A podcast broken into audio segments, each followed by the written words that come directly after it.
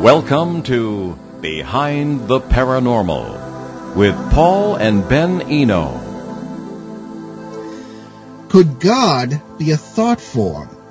What is the true nature of ghosts and spirits?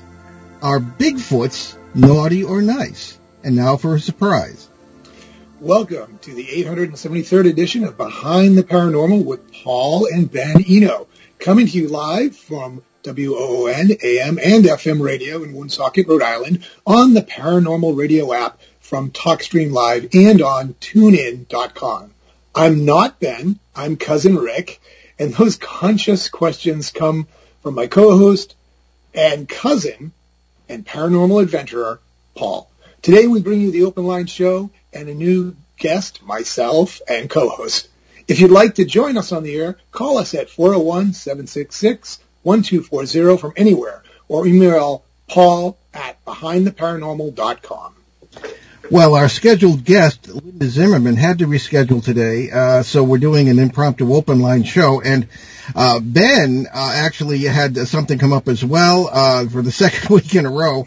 And fortunately, uh, cousin Rick Eno, uh, how many Enos are there, uh, has uh, decided to sit in for him, and we're very grateful for that. Uh, and we're also, it's a good thing, is that we're breaking him in as a new guest co-host. And uh, don't worry, our regular and very popular open line co-host Shane Searway will be back with us on the regularly scheduled open line show on December 20th. Uh, he just couldn't make it today because of the short notice, so we're we're we're pulling it together today uh, by the seat of the pants. So I guess Rick is sitting in for both Ben and Shane. Not bad for a first time out. And uh, there we are. So uh, Rick uh, is our cool California cousin and our show's Northern California reporter. Uh, his brief previous appearances have already earned him a fan base on the show. So, uh, Rick, uh, welcome back to Behind the Paranormal and to your debut as a guest co-host. And tell us a little bit about yourself to all the nice people. Okay. Thanks, Paul. Thank you for choosing me to do this. It's an honor and a great opportunity. Um, so myself, um, I originally come from um, New Haven, Connecticut, and then um, so New England born, also in Woburn, Massachusetts, and um, I graduated from the University of Massachusetts in zoology, had an interest in science, got a uh, master's degree in New Haven in epidemiology and public health, uh, which uh, sort of forms my scientific curiosity. Um, and then uh, I went into industry after that. And uh, a few years ago, I had uh, an experience um, uh, that I couldn't explain, and I called Paul immediately and I started my foray into uh, the paranormal. And I've been doing it ever since. I became a MUFON investigator. I've been doing that for about three years. Um, had a numerous uh, number of cases, um, always fascinating and hard work. And um, from there, I hope to continue forward. I, I, in the future, I hope to be getting more and more involved. And uh, th- th- this stuff does sort of run in the family. Uh, Rick and Ben and I are direct descendants of Nicholas Disborough of Hartford, Connecticut, who had the first recorded poltergeist experience in America by a European in 1783. Didn't know that, did you, Rick? No, I so the stuff runs in the family for sure. so let's uh, we have uh, piles of as usual, uh, lots of questions from listeners, very good questions. So let's uh, start with Facebook here. Uh, the questions that came in, and we have somebody local to our listening area, Carrie from North Smithfield, Rhode Island. why do some people die and come back as ghosts and some do not? Okay. Uh, now I started to ask that, that question back, you know, 50 years ago or more, and the uh, issues involved are not so simple as one might think. Uh, Rick, you want to take a stab at that? Uh, here, you want me to do it? You know, uh, Paul, I always uh, I'm going to defer to you, but I, I do believe uh, what you what you've come to the assumption of that a lot of it is is parasites. Um, uh, taking advantage of, of people's emotions. That's that's how I kind of uh, follow what's going on in sort of the ghost world. Um, I, I don't really have an, uh, an explanation outside of that. Okay. Well, one of the questions that this this that arises from this question, and is something that I asked was asking a long time ago, if reincarnation, in the classical sense, is true. In other words, if people die and they you know come back. Um, you know, it's uh, then how, first of all, how, how do you square that with Einstein's special theory of relativity when there is no past, really there is no future? And, uh, if reincarnation is true in that sense, why are there so many ghosts? All right. And the question of what a ghost really is uh, started to arise in my very, very first field case, uh, which started in 1970, ended in 1972. And in 1971, we were out at, we being a couple of the fellow seminary students and myself, I was a student for the priesthood, and this did not endear me to the faculty, I must say, uh, especially with my extreme youth. And uh, we were hearing things that were indica- indicative not of people being dead, but of sort of a normal day going on somewhere or somewhere else. A term that I hadn't thought of yet, but it was just, you know, are these dead people? They didn't seem to be dead at all. So uh, the issue of what we're really dealing with as ghosts it comes up in, in another uh, conversation I've been having with, with a, uh, someone more local as well, uh, who runs a ghost hunting team. But um, I don't think the question, why do some people die and come back as ghosts and some do not, uh, you have to ask the right question in order to get the right answer. Uh, and thank you, Carrie, for writing in.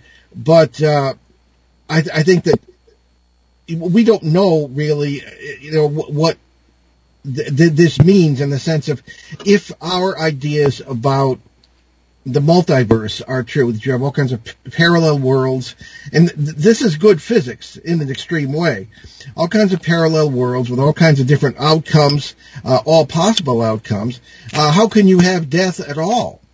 Maybe death is not a possible outcome. Sure, we go to people's funerals or used to, uh, and and see people, um, you know, pass away. But uh, what's really happening there? Uh, we think that there are many, many versions of ourselves. And again, this is good physics uh, in an extreme sense. And uh, that that's really what's going on. I mean, it, it, one of the things that came up, even in the, the issues of uh, particularly Roswell and uh, the UFO uh, crash incidents that have occurred or alleged to have occurred, is uh, maybe if the multiverse thing is true, and they use multiverse, uh, they being aliens or whatever that may mean, traveling back and forth, uh, or here, hither and yon, maybe when they crash, death is only a minor inconvenience because there's so many other versions of themselves in the other worlds. Uh, it, it, forms a rather interesting uh, and elegant set of possibilities. So I don't think people die in any classical sense. I don't think ghosts are spirits because that's not possible under our laws of physics, so we're told. But that could be possible in other worlds with different laws of physics. And um, I don't think anybody uh, sort of does not keep going in some sense. So uh, the whole issue of ghosts being spirits is hard to grasp for many people. However, we will get into that a little bit later uh, as we deal with a, a dialogue that's been going on. oh, okay. We have two callers waiting. Uh, thank you, Dave Richards, who's filling in for us. So why don't we take uh, whichever, whoever was first? All right. Hello, uh, are you hearing us? Uh, welcome to WOON and Behind the Paranormal. Hello. Oh, hello. Hi, I do hear you. I have Okay. a question. Yes, ma'am. I'm going to say it was a ghost. Can ghosts actually, well, they can because it happened to me, have sex with a human being? Okay, believe it or not, that has come up. Okay, I've never run into it personally. Well, then again, there have been some allegations, but uh, it's th- there is a, a, a parasitical entity, as we would call it, uh, or two kind of known as the incubus and succubus fr- from way back in, in history. They were known in Western culture, and they're known all over the world in different cultures, but maybe different names. And these uh, supposedly will uh, be able to have relations with, with physical human beings. Uh, this also comes up, and maybe Rick could, could address this. This comes up in, in cases of abduction by aliens. And of course, many of our, our labels, uh, depend on our own narrow paradigm. We, we might call it a ghost. Uh, somebody else seeing it in a different context might call it an alien, but it might be the same phenomenon. Rick, what, what say you? Well, I've I've certainly heard cases where abductions have happened, and, and some of it's not even abductions so much as uh, consensual. I do know that they, they do occur. There is uh, someone calling in today for us um, that can address that specifically, and hopefully she'll be calling in soon. But I have heard those cases. I have not worked on one, but I've definitely Okay. heard those cases. Okay, but well, again, it uh, actually happened to me. Um, there was, I saw the shadow of it. I totally felt it on my body. And when I looked at my body, I am a brown skinned woman. Now my body is Caucasian, that area where it touched me. And I went to the doctor, and all the doctor could do was laugh. I went to the library, and I read Paul's book, and that kind of calmed me down a little bit. well, which book was it? I have no idea. I went Okay, to the well, Woonsocket Library and I read a book by Paul Enos, and Well, he was saying you something down, about guess that's good. parasites. Sure, sure. Okay. Well, people often tell us that that you know I don't have to be afraid of this anymore or as afraid because now I understand it. So hopefully our explanations were correct. Rick, you were going to say something. Yeah, um, the the trauma people in, get from this is very very real. There is a uh, documentary out called The Seeding, which uh, there are victims of of this, whether it be in this case it would be alien in the seeding, and in this woman's case it could be a parasite or something other. But the trauma is very very real. And um, it goes on for a long time. And I, I recommend if you have the time, I believe you can get it on the net. It's called the, the Seeding and um, it, it's actual conversations with the victims where this has actually happened. That that could help. Well, thank you very much for calling in. Very interesting uh, conversation. Okay, bye bye. Okay. And uh, oh, there's the phone ringing. And I think we might have our uh, our second caller. All right. Well, thank you very much, uh, and uh, welcome to WOON and Behind the Paranormal. How you doing, Paul? Oh, be- better than nothing. Uh, how how, uh, how are you? And uh, who are we Good, Joe. talking with this morning? I actually, I you're talking to Ray. I am actually um, the president of Metro West Paranormal Investigators. Um, Oh, I had the privilege of meeting you in Webster last year, and I actually got one of your books, which is really awesome. So, um, yeah, I spoke to you. Um, I think it's interesting. I mean, what you've done in your past. Mean, it's really cool. Um, how you talk about ghosts and spirits, I find that quite interesting. Um, because my my dealings with these is that the ghosts are earthbound, and spirits come up. They can transcend from heaven or vice versa, wherever they're coming from. I kind of find your way of thinking about the ghosts and spirits that's kind of interesting to me. Well, you know, maybe we're wrong, but as, as I said earlier in the show, from that first uh, field case I ever did, you know, expecting these things. Actually, you know, what I expected was, and I was a seminary student at the time studying for the priesthood, was that these would be souls in purgatory. That was my theory. But again, they didn't seem to be anything like that. They didn't even seem to be dead. I mean, we heard animals, we heard farm implements, and I began to wonder why are these things so physical if these things are spirits, which by by definition uh, have no bodies. Which, as I say, physicists have told us is not possible. Uh, you know, to have a fully contained personality and uh, memory, knowledge, and all this stuff without a body. So uh, that all kind of bothered me, and and uh, that came up with the goofy ideas that I put in my book. So, uh, you know, maybe they're, but, but again, you know, maybe the approach that their spirits is correct. Uh, I just have never found that, and I don't think it is.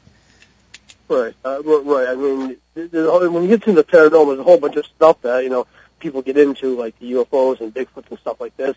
My thing is almost a lot like, well, almost like yours. I, I, I believe in ghosts. I believe in spirits, and I also I believe there's demons out there. You know, there, there are demons.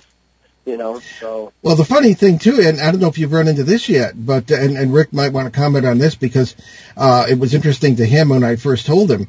In early ghost cases, which, as I say, I didn't think were actually ghosts in that, that classical sense. We, when you looked outside the case, in the sense of physically, uh, the backyard or the neighbors, or, or if you could talk to uh, people in even in the family, uh, we kept running into UFOs people were seeing UFOs. In the exorcism, exorcism cases I was involved in the 70s, you know, five of the seven people at the state hospital in up, upstate New York were seeing UFOs. And even gray, what we would today call gray aliens by their beds. I mean, what was the connection here? The, the priest wasn't really listening to me on that because, you know, I'm what 20, 21 years old.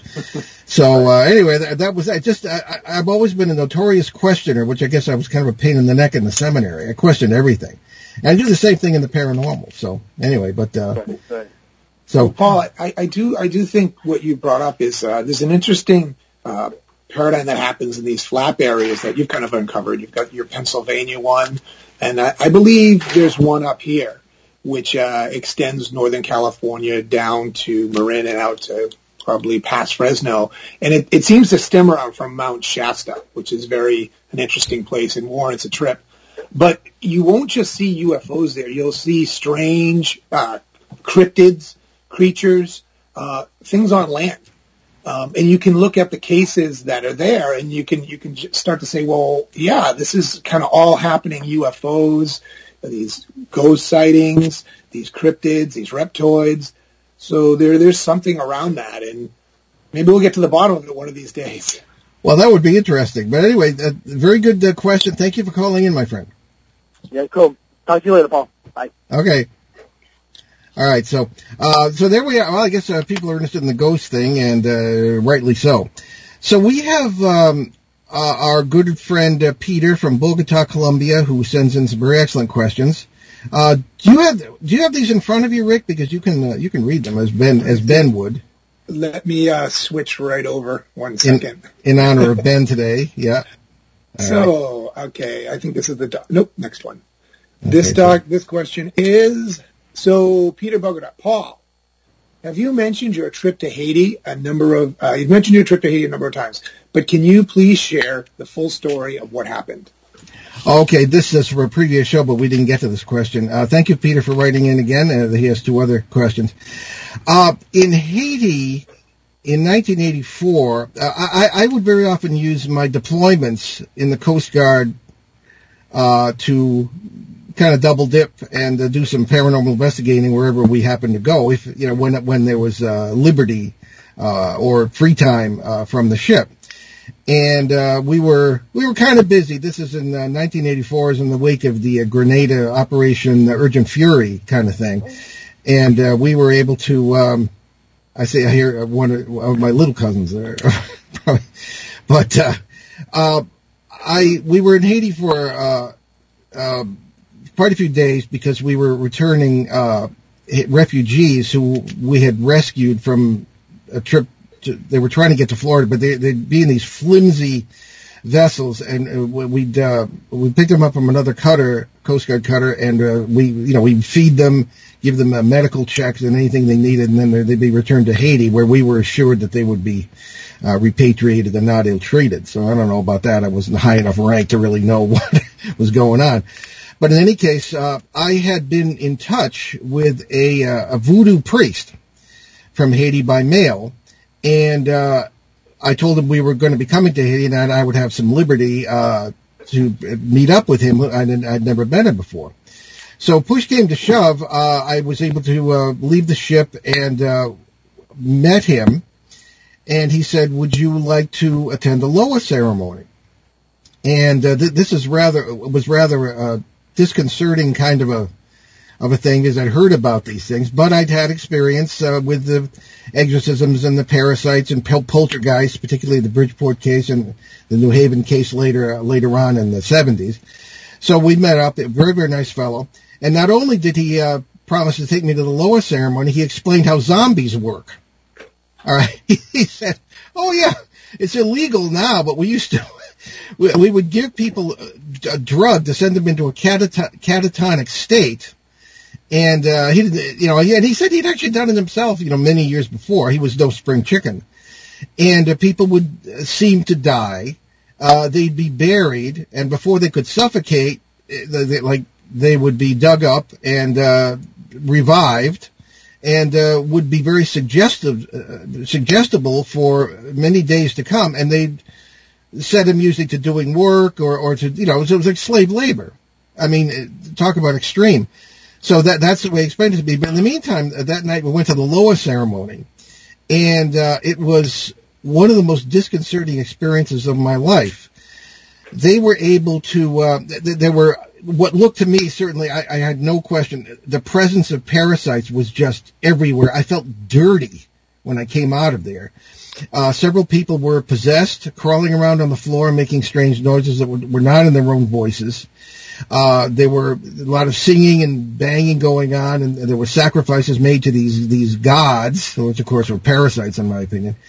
And uh, w- uh, uh, one particular event stood out, and that was a man who underwent this possession, and he uh, was told the day and date of his death.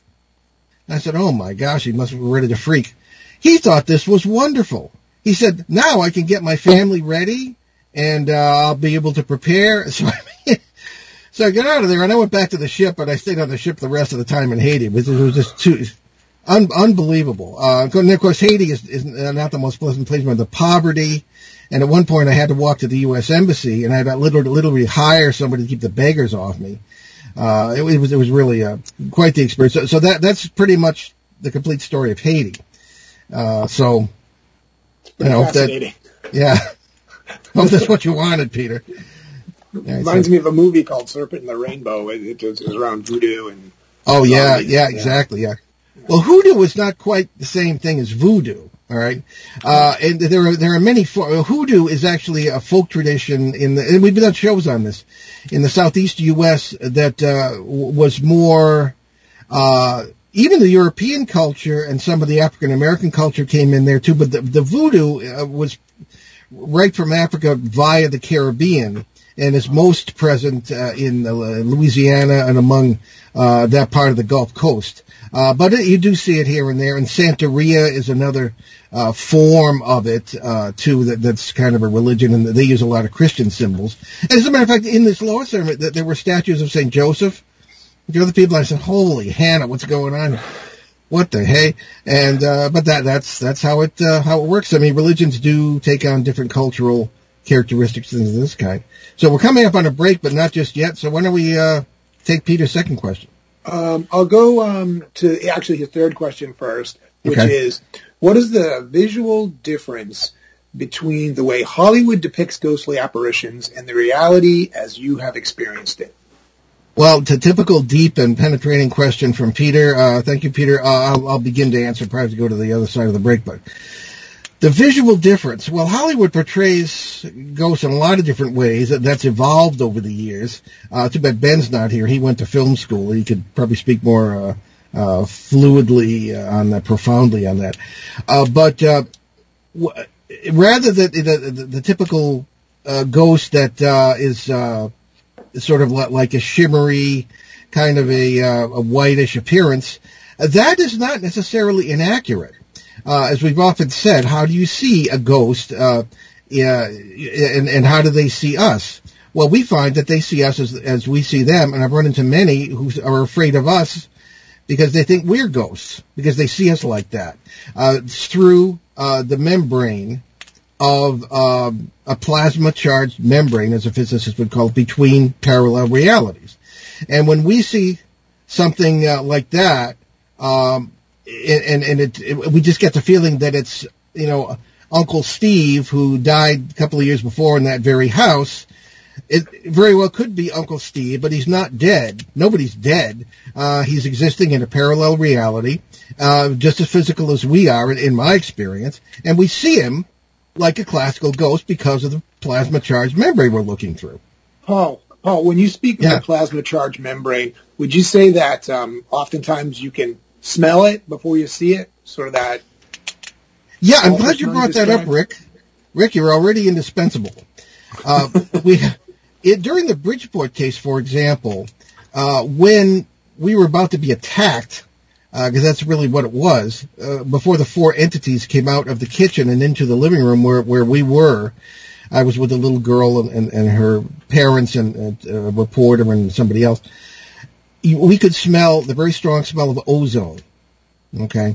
Uh, ozone and sulfur are, are very often associated with this, and of course folklore associates uh, sulfur with the devil. Okay, and these parasites certainly fill that that role uh, if you interpret them a certain way. Whatever they do is usually not good for us.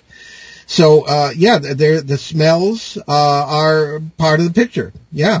Um, and then when these things came down the hall, you could see uh, kind of gauzy structures uh, which also would kind of uh, link up with, with Hollywood there. Uh, as far as the appearances of uh, uh, other things, um, sometimes ghosts in, in, in, pictures in Hollywood appear fully physical. Uh, and people don't even know they're looking at something that's that's a, a foreign entity, so to speak. And I I have run into that more than once myself. There are archetypal parasites uh, such as the man in the checkered shirt. I've run into him twice, and he looked perfectly physical. He was, you know, ducking behind a corner, as I saw. But he looked both. He looked the same. Uh, one case is in Montreal, Canada, uh, back in the 70s, and another one was later on uh, in New England uh, in the in the 90s, and he looked like the same guy. Uh, so that, I guess, it depends how much how much they are in our world and I think that when we have paranormal experiences, we're partially in their worlds as well, uh, including parasites. Rick, is, you look is like that why, Paul? Is that why when you have these breaches in the plasma membrane, uh, things start to levitate or um, sort of circle around the room? Yeah, we we call them overwashes. That's a word we had to invent, and it means literally that that you've got uh, the energies of one world spilling into that of another, and you can see entities. You could have, you know, things float around the room, refrigerators float, and of course I've actually seen that and been hit by a floating or actually flying television set. But at this point, we're we're going to take our bottom of the hour break. Uh, you're listening to Behind the Paranormal with Paul and Ben Eno, uh, this time with Rick Eno as well, uh, on WOON 1240 AM and 99.5 FM in New England's very pretty and frozen Blackstone River Valley right now. And we'll be right back with our open line, so stick with us.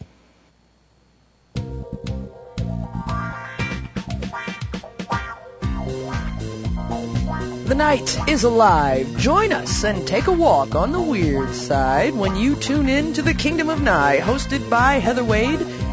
The finest in late night talk. Listen live free weeknights starting at 9 p.m. Pacific time at thekingdomofnye.com, talkstreamlive.com, and the Paranormal Radio app. Wanna take a ride? And welcome back to Behind the Paranormal with Paul and Ben Eno. It's WOON 1240 AM and 99.5 FM. And we're here today with, uh, sitting in for Ben and Shane Searway is, uh, Richard Eno, our, our cool cousin from California. And, uh, we, uh, our guest had to reschedule, so we're doing open line. So, uh, let's get to a, a caller. And there we are. Okay. So, uh, hello, welcome to Behind the Paranormal. You're on WOON Radio. Hello, can you hear me? Yes, you sound great. Hi, this is Dev Bruni. I'm the Assistant State Director of Northern California MUFON. Ah, very good. We had How a are you guys conversation doing? yesterday. Well, we're doing just fine, thank you. Uh, here in New England, it's a little chillier than where you are, I must say, and a lot of ice. So, so, uh, yeah, we had a great conversation, uh, Dev, yesterday, and um, so please, uh, I'm going to let Rick uh, take over here, and uh, let's have a conversation. Hey, good Hi, morning, Dev, good Rick. Morning. Good morning, and uh, I'd like to let everyone know Dev is my um, MUFON mentor. She's taught me how to do the research cases. She's strict and, and very dedicated uh, about what she does. She um, was presenting yesterday. She has numerous cases. Um, Dev, how many cases have you researched at this point? Well, I've uh, completed uh, a little over 850 cases for MUFON uh, in 12 years. That is so, amazing, and and and as well as I mean, talk about meticulous notes um, and just an amazing researcher. But she's also an experiencer. Um, so, Dev, can you talk a little bit about that first? Uh, yeah, sure. Um, well, basically, uh, ever, my entire life I've been interested in UFOs. Um, when I was a kid, uh, back in the late '60s, I'd be watching all the those B movies like Earth versus the Flying Saucers, and you know all that. My I was always just thinking about life out there in the universe when I was a kid and about aliens and that kind of thing. Um, and in the 70s, I started to do a lot of heavy research um, and get the word out that I was interested in this subject so that if someone had a sighting, I wanted them to come to me. There was no internet, obviously, um, so it was difficult to get that word out there. And you know, I was a teenager at that time, so uh, about that, about the mid to late 70s, um, I spoke with Betty Hill and on the phone, and then we were corresponding, and I still have um, the letter and the Christmas card she had sent me back then. And she really encouraged me to continue on with my research, and you know, I told her I wanted to be an, a UFO investigator, and she really encouraged me to continue with that. So, um, fast forward, just researching all these years and talking to prominent people that were I, that I because I had a big interest in uh, alien abduction, and uh, I spoke with Betty Andreasson Luca. I have corresponded with her and um, Ray Fowler. Uh, basically, just doing whatever I could to get my hands on uh, information and um, doing.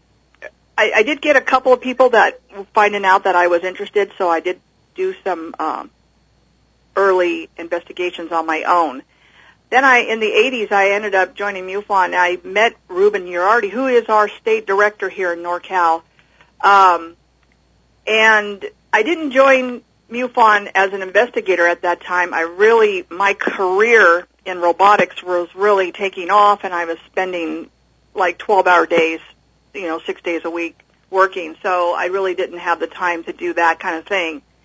So I ended up, uh, moving to Oregon in 2007 and then I joined MUFON and I became their chief investigator and, um,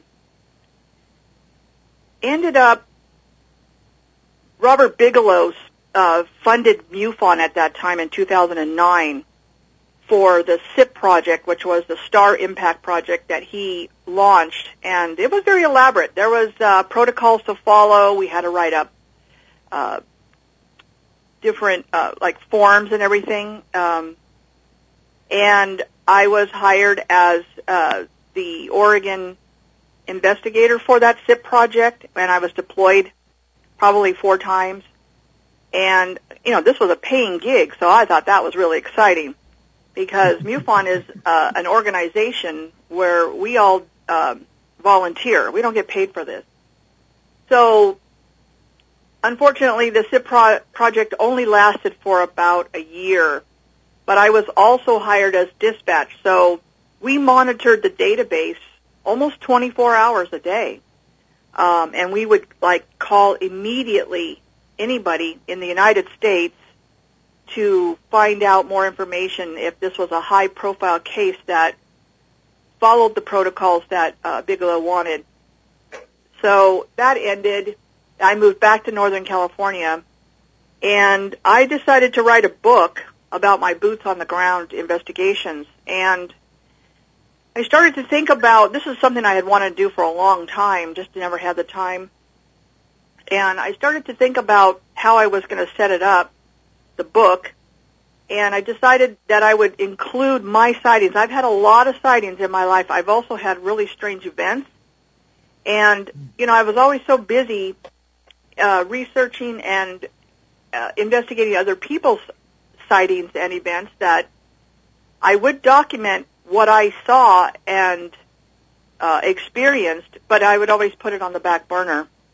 I did report some of my sightings to MUFON, so they are in the database, um, and had other people investigate, obviously.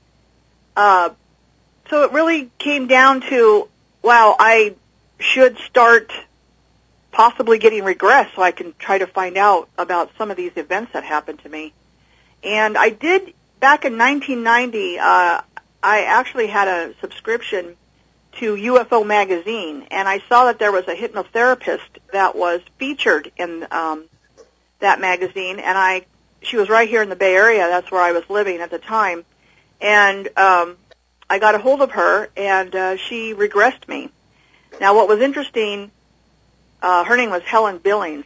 Um, she was really fantastic.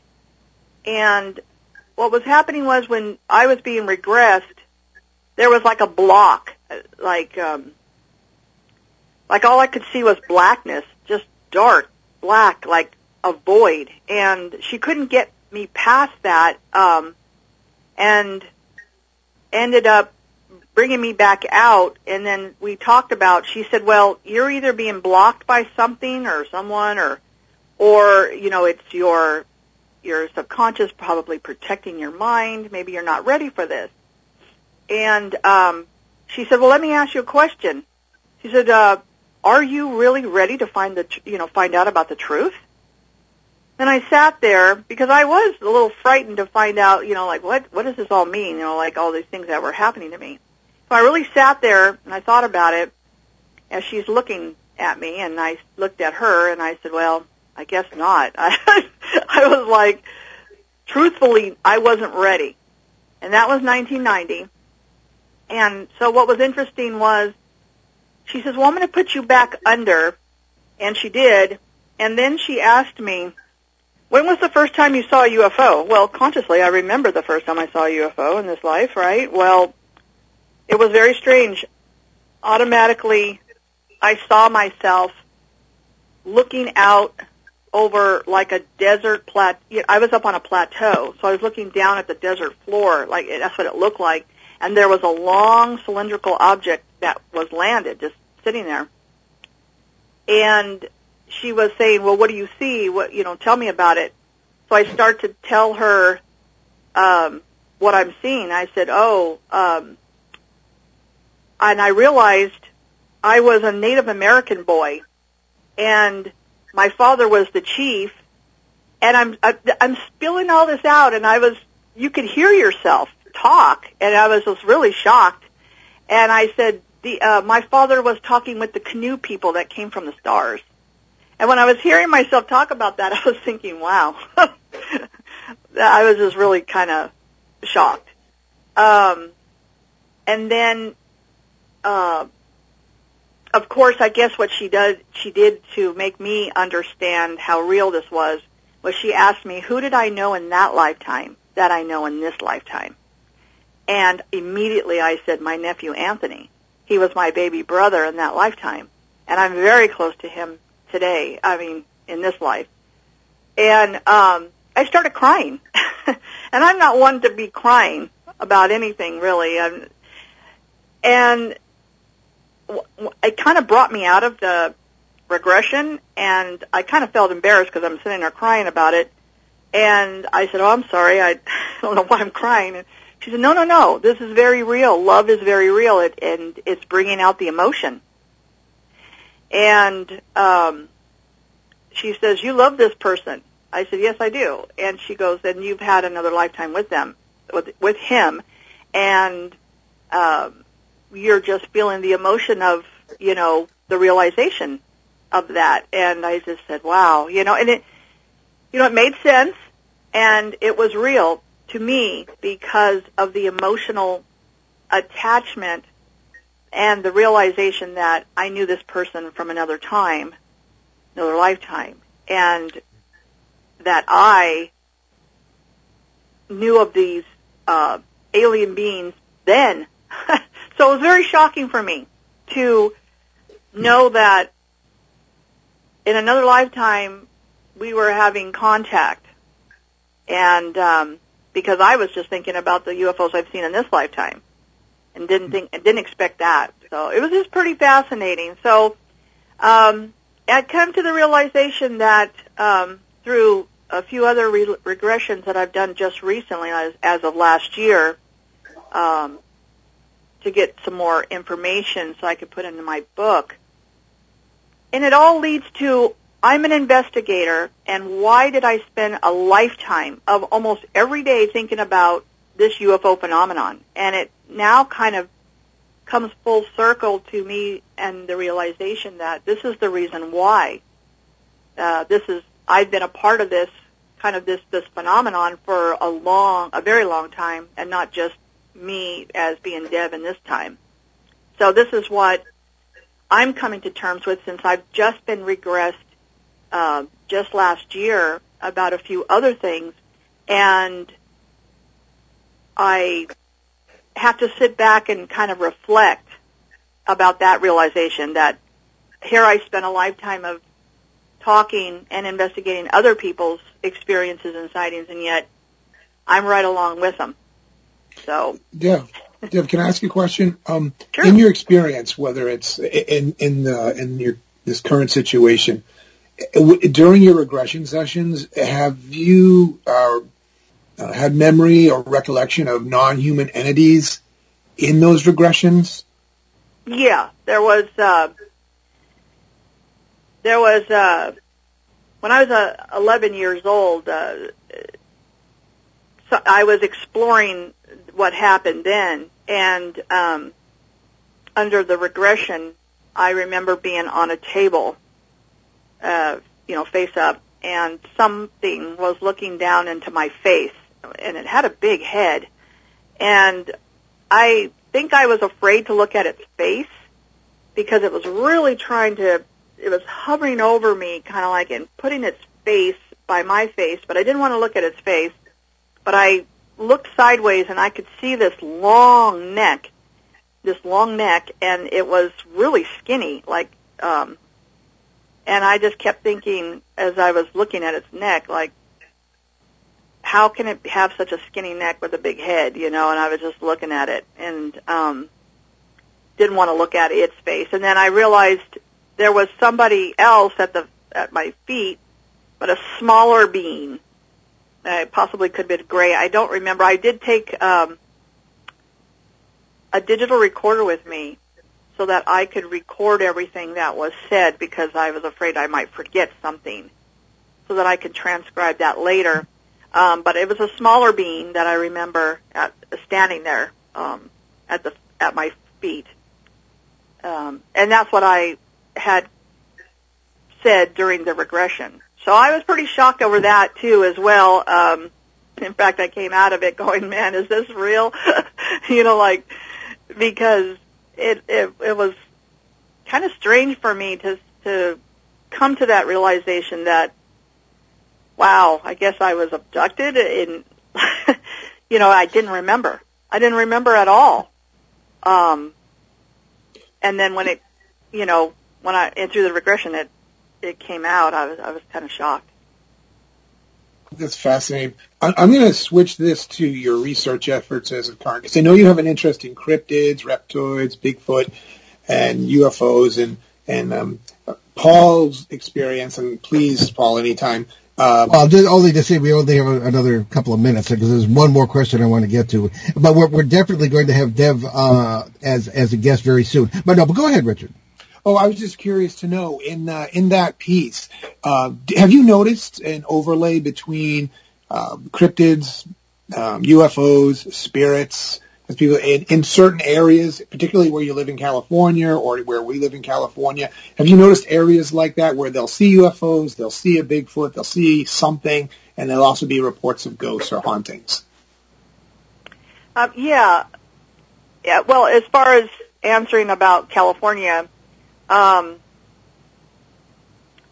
I, I also know a Bigfoot researcher, and um, him and I we talk a lot, and he was always going out into the field uh, for years, um, Bigfooting, and one day he came across uh, a black figure that was upright walking, and it it was built different than a Bigfoot, and um, he ended up telling me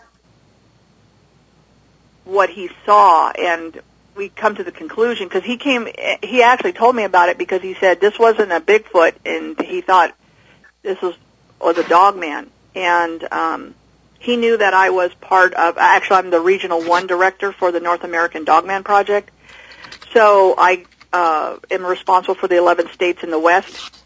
So he, that's why he wanted to tell me about it, and um, I just wanted to bring that portion up about that. He told me where this area was, and I can't remember the name of it now. But there was also um, another uh, sighting where somebody saw um, a Bigfoot, and they lived kind of like in a rural area, and um, they ended up uh, seeing a UFO along with it.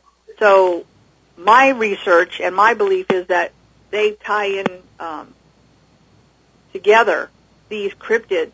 That there have been many sightings, not just here in California, but many sightings where uh, Dogman or Bigfoot have been seen in conjunction with a UFO. So I just think that there's a big correlation, and that's why I got involved with the Dogman project. Is um, I wanted to further my research that would include that as well. So. Well, yeah, okay. that that's fabulous. That's certainly Paul's. I believe I won't speak for him, but his experience he's conveyed to me in the Pennsylvania Triangle. Um, we don't have a lot of more time right now, uh, mm-hmm. and uh, I would love uh, Paul. I'll turn it over yeah. to you. Okay. Uh, no, uh, we're going to have our, our casting producer get in touch with Dev, who was a wealth of information. We had a great conversation yesterday. I want to hear more about the dog man thing because uh, funny. Next week's guest is Linda S. Godfrey, who was oh, sort yeah. of the dog, yeah, the dog man lady of America. She's done more research on that, and uh, she actually uh, got a glimpse of one while filming for Monster Quest at one point. We're going to talk about that next week. So, Deb, we're going to have you back on really soon. Uh, it was wonderful to make your acquaintance, and we're going to be friends uh, from now on. So thank you so much for the call. Great. Okay. All right, everybody. There's uh, one question I want to get to because uh, poor Lauren from Connecticut has been in the queue here for a couple of shows and we haven't gotten around. Uh, she has a very simple question here uh, that came in by email. Does Rick go with you on any of your investigations? And with his training in zoology, does he focus on cryptids?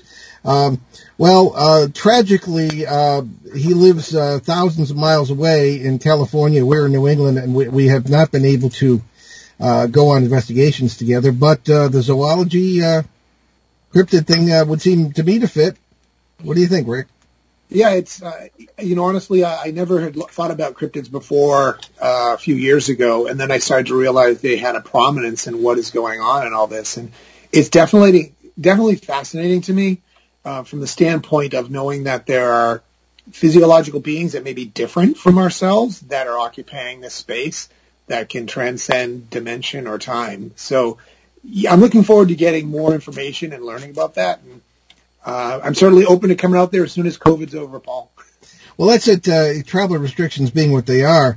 Uh, however, I, I, wanted to add that we we've had uh, Ben and I really got into this because I was interested, you know, while he was still little, in finding out if blood relatives have the same or similar impressions or stimuli uh, in in uh, case situations. Uh, the, uh, the particular case being a, a quote unquote haunted library in Abington, Connecticut. Now, um, our mutual cousin uh, Marshall Bissett was my first victim, uh, my first guinea pig in this. And uh, this library case is very interesting. Uh, it was an old rural place, and there was water uh, mysteriously materializing on the stairs to the basement, and it, it kept dripping, and uh, the, the wood never rotted, and there was no source for this uh, this water uh, to to appear. And uh, Marshall, having some carpentry experience, uh, we went down there. This is many years ago, and uh, he and I had the same uh, sort of re- reactions to the stimuli in different parts of the building, in the sense of feeling something was weird or who you're going to call and that kind of thing. So as a result, uh, I thought that this was very, very good. I see one of my little cousins in there. Yeah. uh, uh, so what, what happened was that we uh, uh, began to uh, build on this idea, and Marshall has come with us on some other cases. And um, then uh, that's when he was 13, he got in, and uh, there we have it. Yeah, I- I- introduce uh, my little uh, Okay, this is Aria. Aria 51. yeah, Aria. That's actually a good one. That's really funny. Um, she's my seven-year-old. I've got four kids. Oh, hi, Aria. It's Uncle Paul. And uh, so uh, anyway, we're going to be uh, kind of wrapping up, but we, we've got uh, a few more points on that. We'd love to have Rick and maybe even Aria when she's old enough uh, get involved in some cases here. And uh, there is a, just a, another question here. Of, I don't know if you wanted to, to tackle in just a, a few minutes here Peter's question about uh, any uh, new cases, uh, any cases you're working on, or what's going on uh, with non-human entities there, or hypnotic regression? Well, you talked about hypnotic regression with Deb, so that takes. Yeah, I that snuck part. that one in with Deb. Yeah, because she's a wealth of information. absolutely. Uh, non-humanities, we always have active cases going on. And what I'll do, uh, I'll go in and take a look to see what's out there, and I'll come back to another show and I'll report back what we've got on non-humanities. I've, I haven't had at this point a case where it involves a boots on the ground alien, but we have a database full of it, and I can take a look at it. Okay, excellent. Well, uh, we we have um, all the Enos multiplying rapidly here. We have uh, Aria know, now with a, sort of a guest co-host as well. So, so um, Aria, if you don't mind me asking, uh, are, are you interested in this, uh, like flying saucers and UFOs and things? Like UFOs? Yeah. Okay, there you have it. Lady, a hooked. few words. All right, very good. So, uh, so next week uh, we do plan to have uh, some more on the, this issue, I, and we have in two weeks another open line show, and we will uh, make every attempt to get to the questions that we did not uh, get to today. Now, uh, I think maybe it's just something very brief. I, I wanted to hate to keep Peter waiting here. Uh, did you? Um, okay, I guess we. Okay, we did it with the visual difference. And, all right, good. Yep. Uh, yeah. Uh, did you have any thoughts on that, Rick, as far as what Hollywood's doing? And uh, Well, yeah, I noticed. I mean, to me, as someone who views the movies and, and so forth, I just think that there are cases where they have accurate kind of um, uh, s- uh, portions, but they tend to over dramatize it and always make it evil. They never yeah, yeah, and that's a problem because I feel like it it takes away from people's wanting to understand. Like you had that experience where you were meditating once, and I believe you were communicating with someone in another dimension that was at a, a train or a bus terminal. yeah, in Canada, yeah. yeah, across Yeah, the river, and- yeah, Yeah. And if people understood that this person was just doing their everyday lives and you had a connection, uh, but I do think Hollywood puts a negative spin on it uh, every time. Well, that's it. Uh, when we work with producers, there have been issues about uh, authenticity that, that we want to maintain. But uh, we're just about out of time here. Have to begin our announcements. Uh, okay, well, um, uh, can you go ahead? Yep, I got Ben's it. You're, you're, dimming- you're Ben today. Okay, I am Ben today. With dimming prospects because of COVID, we plan to, well, Paul and Ben plan to speak at New England Parafest on April 10th uh, and 11th, 2021 in Kittery, Maine. And hope uh, to a live broadcast of this show with a panel of speakers on Sunday, the 11th. More information will be forthcoming. And uh, we, uh, Ben and I are working on a new book uh, with Shane Searway and Alexander Petikoff. Uh, that'll be up. Maybe we'll get Rick in, in on this too because there's, still time. Uh, they'll be out later next year. Behind the Paranormal Three: Uneasy Skies, based on our own UFO experiences and those of our show guests over the years. Okay. And check out their current books along with those of our other co-hosts at the webs at the show website behind the behindtheparanormal.com where you can also find out more about the show, our many cases over the years, our public appearances, and how to book us, along with some of our 900 plus free recorded shows from our 12 plus years on the air, including our four and a half year run on CBS Radio, along with special shows and, and podcasts. And uh, there has been a breakthrough with the website. Uh, actually works now uh, from without uh, having my having to go into my truck to upload stuff. uh, and uh, we are hoping to get all those shows, uh, 900 plus, back on the site as well as on the uh, uh, YouTube uh, and iTunes apps, Apple Podcasts, all, all the all the major apps. Uh, most of the shows back to late 20, 2009, uh, so you can check those out wherever you uh, listen to your podcast. Uh, there are several links to several charities, of course, uh, we have ad- adopted on the show, including USA Cares, Canadian Veterans Advocacy, Helping Haiti's Orphans. Uh, and it's funny, I just, I'll show you a picture of, of one, one of my little, one one of my little angels in, in Haiti. Uh, Oh, okay, that's Tito, uh, from the Helping Hands Orphanage near Port-au-Prince. And, uh, great, great people. I know the people who run that charity. Really, really great. Uh, Youth Mentoring Connection in Los Angeles, uh, Crohn's and Colitis Foundation of America, and the Sisterhood of Ground Zero. So uh, check those out uh, on our charities page on BehindTheParanormal.com. So, so Rick, uh, we've been talking a lot. Uh, what's cooking with you for, uh, for the next project? Well, my next project is still raising these four guys, but also, also, um, if anyone has anything they uh, want to uh, have investigated locally, I uh, have an Instagram account, High Strangeness in the Bay Area. You can go on, you can communicate with me there, or the same one is uh, my email account is High Strangeness in the Bay Area at gmail.com.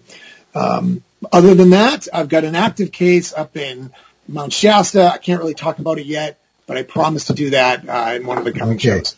Okay, we're about out of time here, so next week, December 13th, it'll be American Monster Mash, as we said, with Linda S. Godfrey. And our quote today is from Mother Teresa, one who is filled with joy preaches without preaching. I'm Paul Eno. And I'm Rick Eno, filling in for Ben Eno.